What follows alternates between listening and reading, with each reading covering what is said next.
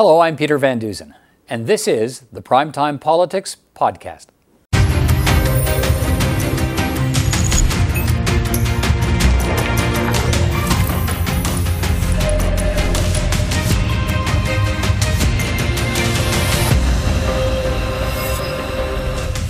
Primetime politics tonight, the House of Commons ends the spring sitting with uncertainty hanging over the fate of some key government bills and a growing sense that Canadians will go to the polls before the House returns in the fall. MPs will be here to look back and look forward. And our panel of parliamentary reporters will also be here to weigh in on the end of the sitting and election timing.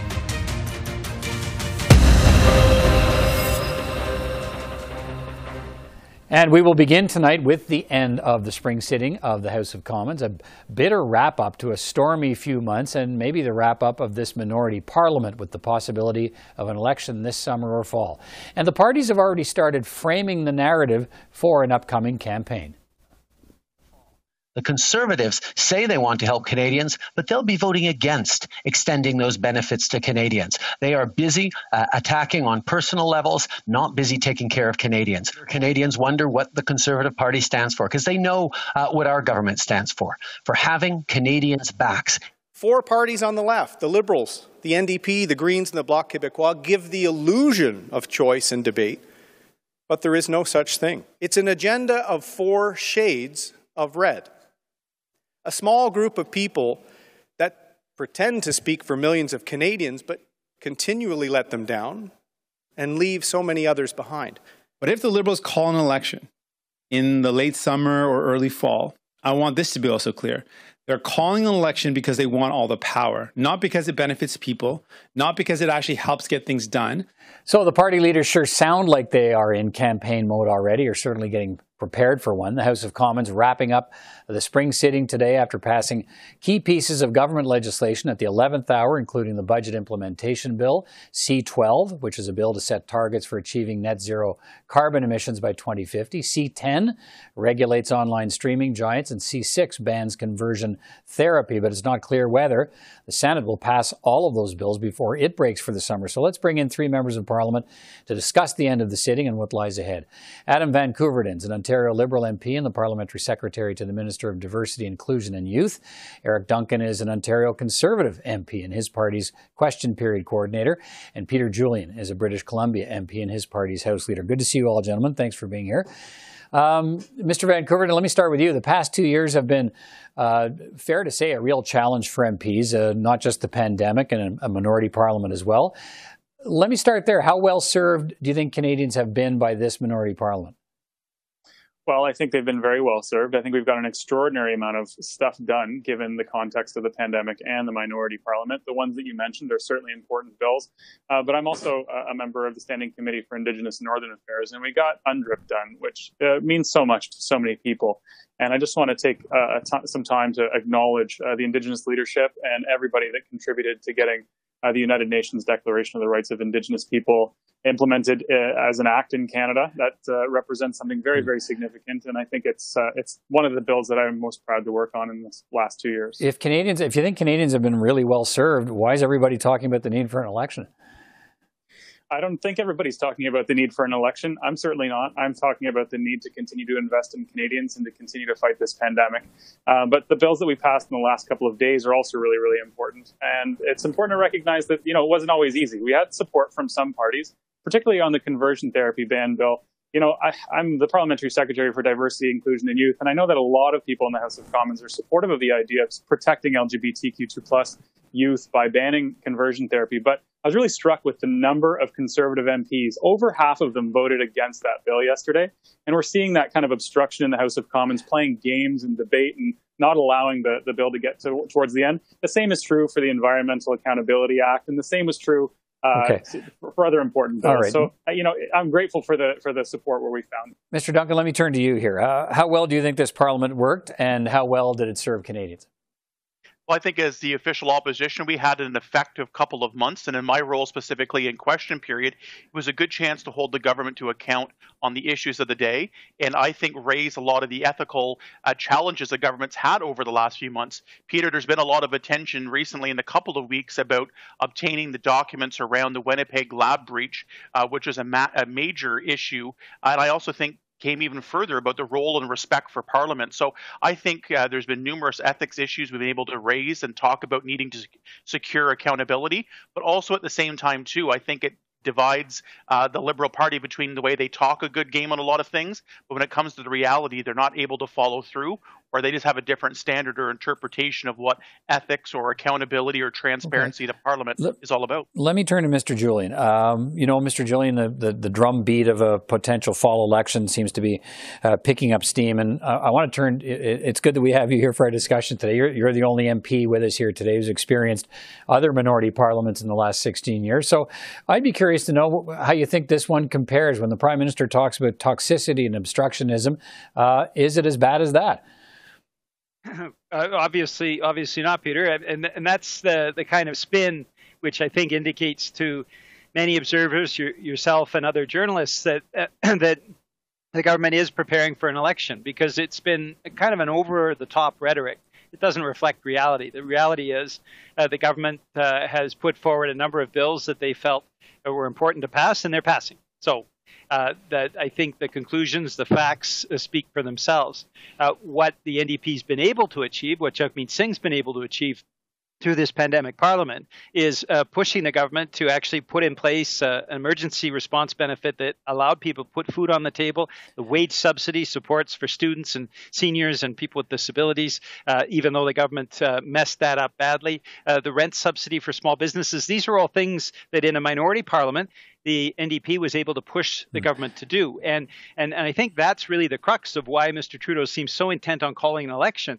He doesn't like the fact that uh, the NDP and other opposition parties were able to push him to do things that otherwise he didn't want to do. All right, Mr. Van Koeverden, let, let me have you pick up on that. Uh, to Mr. Julian's point, look, uh, uh if Parliament's not working, uh, all the obstructionism and the toxicity, uh, the government is getting through key bills it says it needs to get through. So what's the problem? I think Parliament is working, but I would acknowledge that there's been some obstruction. I have heard uh, Eric re- discuss, Mr. Duncan, my friend Eric, uh, talk about some of the respect for Parliament issues. And I just want to bring up that for the first time in over 100 years, the Conservative Party chastised a public servant in front of the bar this week uh, when Mr. Ian Stewart from the from the Public Health Agency of Canada was called. And, and I mean, that was. Well, in fairness, I think all, all opposition seen. parties supported calling him before the bar of the House fine, but I, I, was one of the least respectful things I've ever seen. It was absolutely atrocious, and I think it's it was shameful. But to suggest that the Canadian government hasn't been there for Canadians is absolutely false. We have been there for Canadians. We have passed some really key bills, many times with the support of the NDP, and many times with the support of the Conservatives, but oftentimes, uh, you know, despite not having that support. So Parliament is working really, really well, but Canadians need more. Canadians need certainty, and Canadians need a clear path forward out of this pandemic. And they're not going to get that with the Conservative Party, you know, blocking important bills and blocking Parliament and, and blocking debate. Uh, okay. Uh, it's been really, really challenging for Parliament. But I think that they're talking about the obstructionism and that toxicity. They're talking about things that, uh, like the Mr. into the bar. Okay, Mr. Mr. Duncan, do we do we need a do we need an election? Well, in a minority parliament, the one thing that I've learned, having been even a staff member before, you always have to be ready for one. Uh, one could happen at any time. But again, I think the thing the prime minister does not like, and they mentioned on one hand about the bills and they tout those and then they complain. The part they're complaining about is having to be accountable to Parliament. That's the part. In the filibustering in committees, and I, I think of the Defense Committee, in the serious issues that women who are in our Canadian Armed Forces are facing, and I think of a, a young woman wanting to go into the Canadian Armed Forces, the lack of confidence they have in the government and the defense minister to do a lot of those things. So, um, you know, Peter, we look at these things in terms of the ethics violations. Uh, this week, we've been asking a lot of questions on Liberal list and Liberal MPs taking money from their budgets to uh, the Prime Minister's close friend in terms of supporting uh, some of their IT programs in that manner. The Prime Minister does not like the fact that Parliament uh, is making him accountable for their actions and their ethics violations and their failures. So, so that's what we're going to keep doing. That's what Parliament's for. That's the basis of democracy. So, so do you believe? You, do you believe we? Do you believe it's time to go back to the people after what will then be in, in the fall, two years of this minority parliament? we are ready for an election whenever the time comes. We've been on the record uh, that we will ask for support of Canadians when the time comes. It's up to the government to bring things in to make Parliament work as part of that. We're we're going to hold to account. We're not going to change our strategy, and whenever an election comes, we've always been ready and always will Okay, be. In a let me- minority parliament, you need to be. Mr. Mr. Julian, let me give the final word to you here. Uh, what uh, do you think? Well, I, you sort of suggested we don't need an election this fall, but uh, are you convinced one is coming? And um, what will the New Democrats be saying about uh, an election when we do get it? Uh, about uh, the need for one, or uh, the narrative you'll be pre- presenting to Canadians when we get one? We, we, we don't think uh, that we need an, an election. In fact, with the Delta variant that is disturbingly spreading in a number of countries that thought they were through COVID, uh, it, it doesn't make a lot of sense for the government to be trumpeting an election. What we do need is things like pharmacare. What we do need is to have safe drinking water in every single community in the country. What we do need is supports that uh, that people desperately need. The, the emergency allocation that the government wants to cut. These are the things that we do need. And I think liberals have wandered off uh, uh, off the focus, and the focus really should be on people. If they do call an election, if Mr. Trudeau does call an election, the, the issues that Canadians are, are suffering through, the needs that Canadians need met, are still front and center because after six years of liberals, uh, there's been very little done to meet the needs right. of Canadians.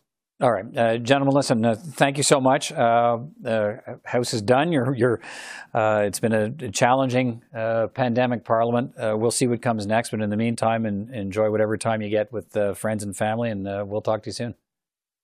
Thanks, Peter. Thank you. Take care. An illegal trip to a billionaire's island. The SNC Lavalin scandal. A million dollars to friends at the We Charity and a three-year cover-up of sexual misconduct allegations in the Canadian Armed Forces. And now, stories about hundreds of thousands of dollars of contract to one of the Prime Minister's closest personal friends.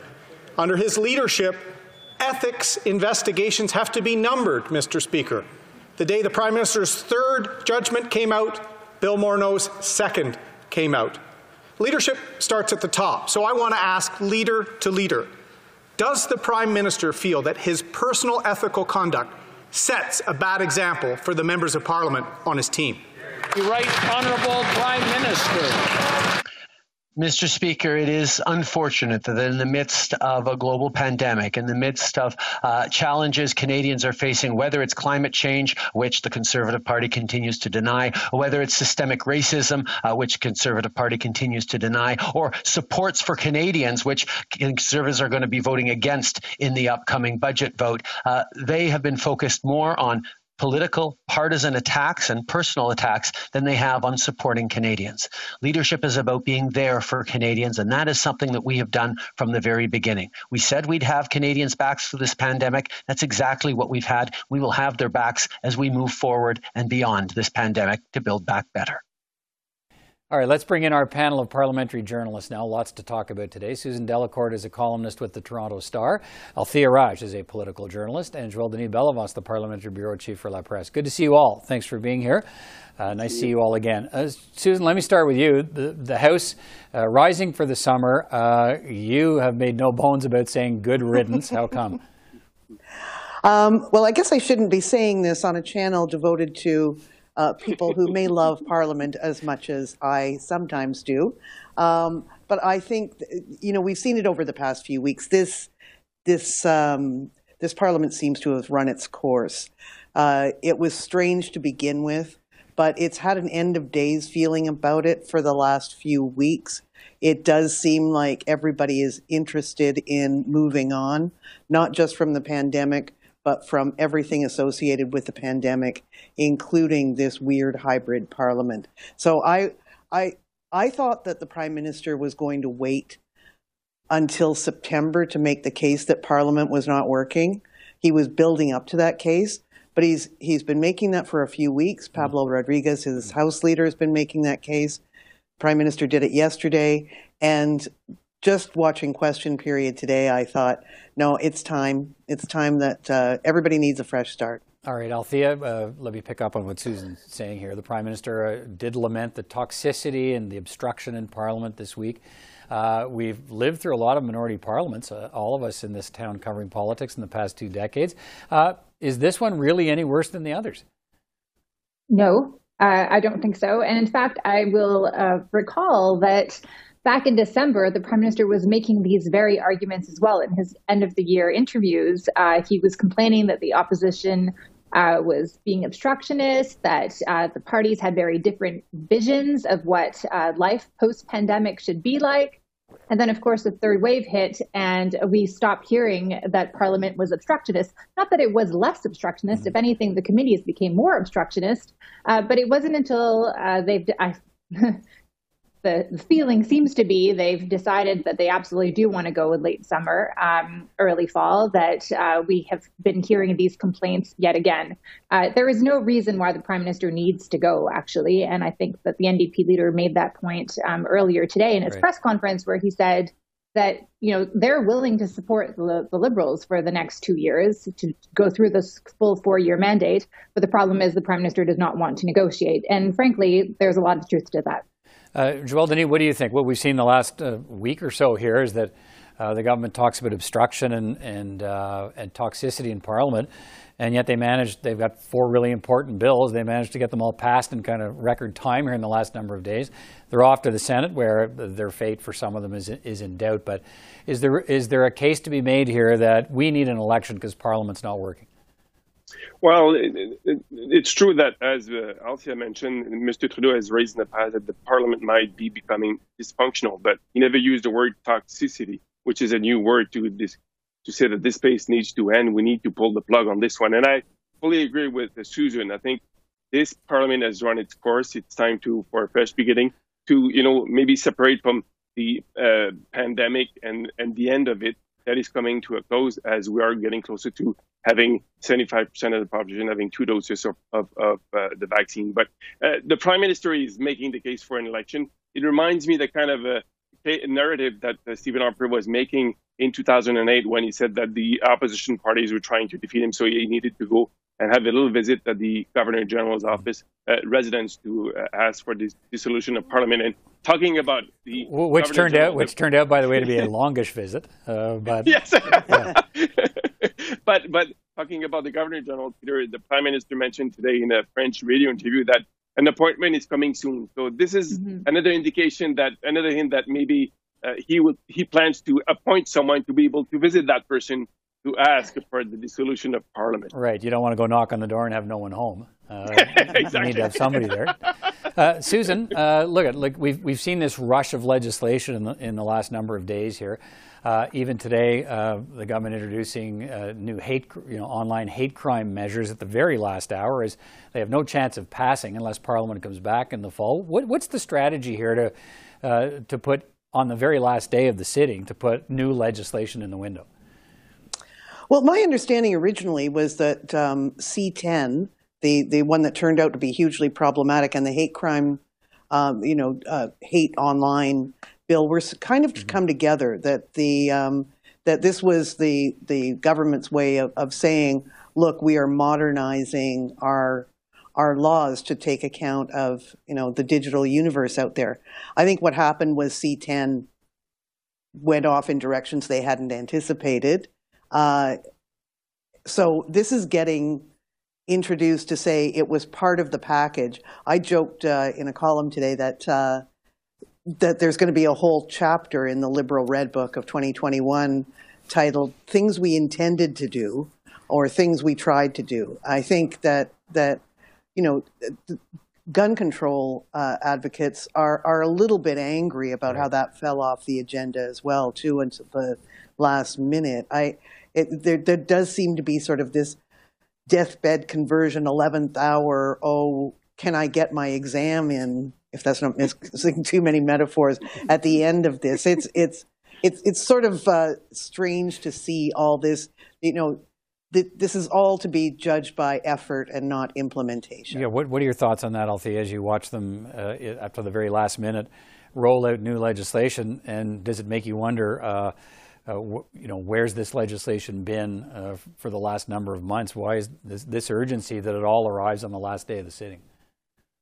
Um, well, a few thoughts. One, most of the pieces of legislation that were introduced uh, today and yesterday, I'm thinking about the firearms regulation, the uh, disability, disability benefits bill, even the official languages revamp that Jadis introduced last week.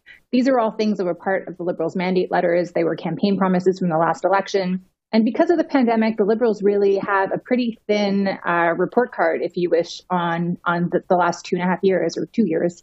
So they've been trying to kind of pad their resume when they go to the polls. And these are things that are important for certain constituencies that are important to the Liberals. So the disability community, the uh, firearms advocate in Quebec, the Quebec, the official languages uh, rules. So it's understandable the hate crimes with uh, religious communities uh, as well. So you can see why they would be introducing these bills to say we're still committed to doing this, even though there is no time in the sitting to pass them. What do you think, Joel Denis?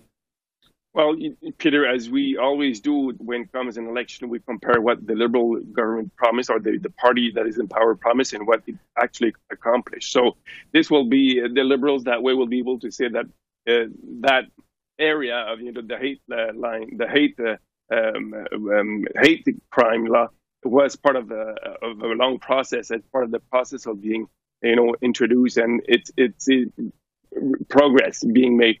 But I would say that it's uh, mostly window dressing. Um, as Althea mentioned, they introduced the uh, uh, revamp uh, law of uh, Official Languages Act last week. They know full well that it will not be uh, adopted by the House of Commons nor the Senate. So they will be able to say in their platform, we plan to do what we introduce in the spring, uh, in the summer, some laws that we will be part of the platform. So it's more window dressing than actually trying to convince people that it's going to be uh, fully implemented.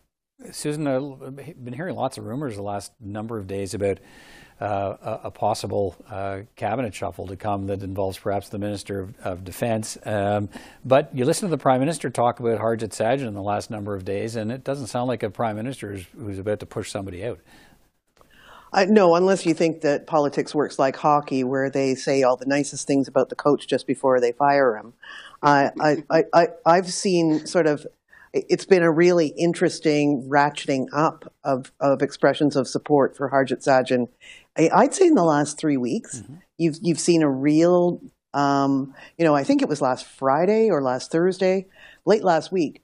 There was this onslaught of um, of support for the uh, for the minister on Twitter from all his fellow ministers and, and liberals. You know, sort of I stand with with Sajjan. So I I don't think I I don't put much stock in the cabinet shuffle rumors. This government tends to shuffle cabinets in response to outside events right. like the election of Trump or the election of Doug Ford.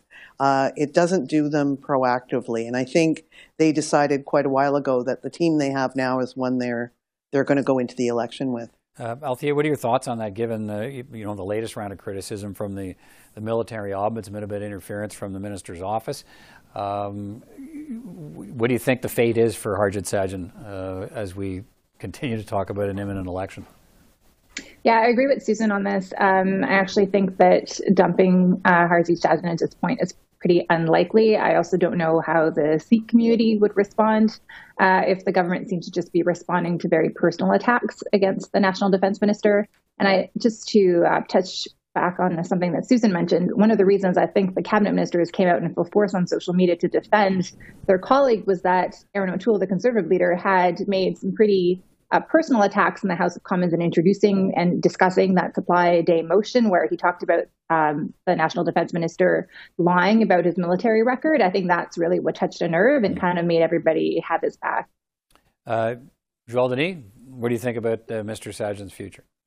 Well, I think he's going to be he's staying put until the next federal election. But afterwards, I think uh, I'll I, I, would bet that he will be moved out of this portfolio because the controversy has been dogging him since uh, last uh, January. Now, I I don't think the prime minister would be wise to announce a cabinet shuffle uh, just prior to an election when he did one in January, thinking that this would be the, the team that we would bring to the election. And if he does go along with uh, go uh, ahead with the cabinet shuffle, he may un- make some people unhappy in the liberal ranks, whereas the team has to play united to be able to face the other parties uh, in in good shape. Okay, Susan, a couple of minutes we have left here. L- let me look ahead as we've been doing somewhat here. We, we got a preview of the Conservative uh, election narrative today that all all the parties on the left, as Erin O'Toole put it, are the same as the Liberals. They're all basically a, a big Liberal party, and only Conservatives offer a different uh, vision. Uh, Jagmeet Singh uh, talking about uh, how there's no need for an election, first of all, but Liberals don't keep their promises. And Justin Trudeau, uh, we got your backs. We had your backs during the pandemic. It's going to continue uh, beyond the pandemic when we rebuild better.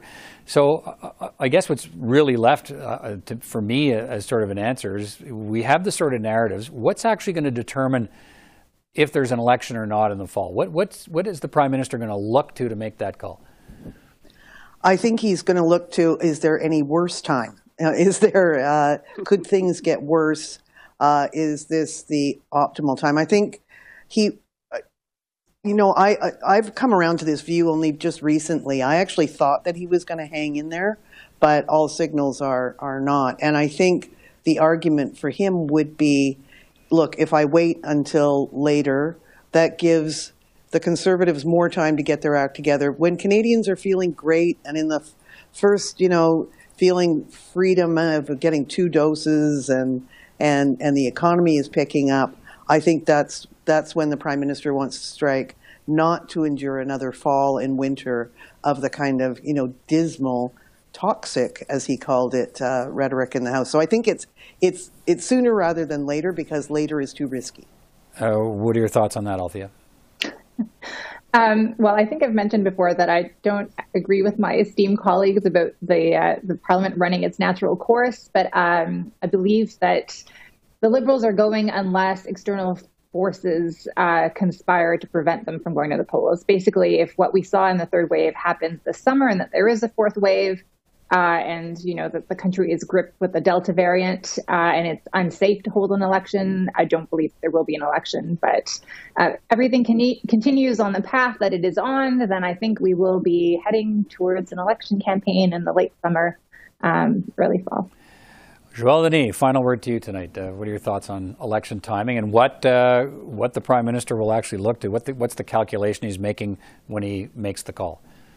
Well, he will look on the situation uh, on the health front, whether the uh, pandemic is clearly under control and that we don't have a fourth wave arising. If there's a fourth wave, I think he will pull the stop to all of that because it would be not in uh, anybody's interest to have an election if we have a fourth wave. But the chances are of having a fourth wave are pretty minimal. So I would say that pretty much carved in stone that we're going to a fall election. And Mr. Trudeau has dropped so many hints over the last few days that I don't think he can stop this machinery. It's it's going ahead right now. All right. Uh, thank you all for your time tonight. Uh, always good to talk to you, and uh, we'll talk again soon. Everyone, take care. Thank you. Thank you, you too, Peter. And that is all the time we have for this edition of Primetime Politics. I'm Peter Van Dusen. From all of us here at CPAC, thanks again for watching, and we'll see you next time.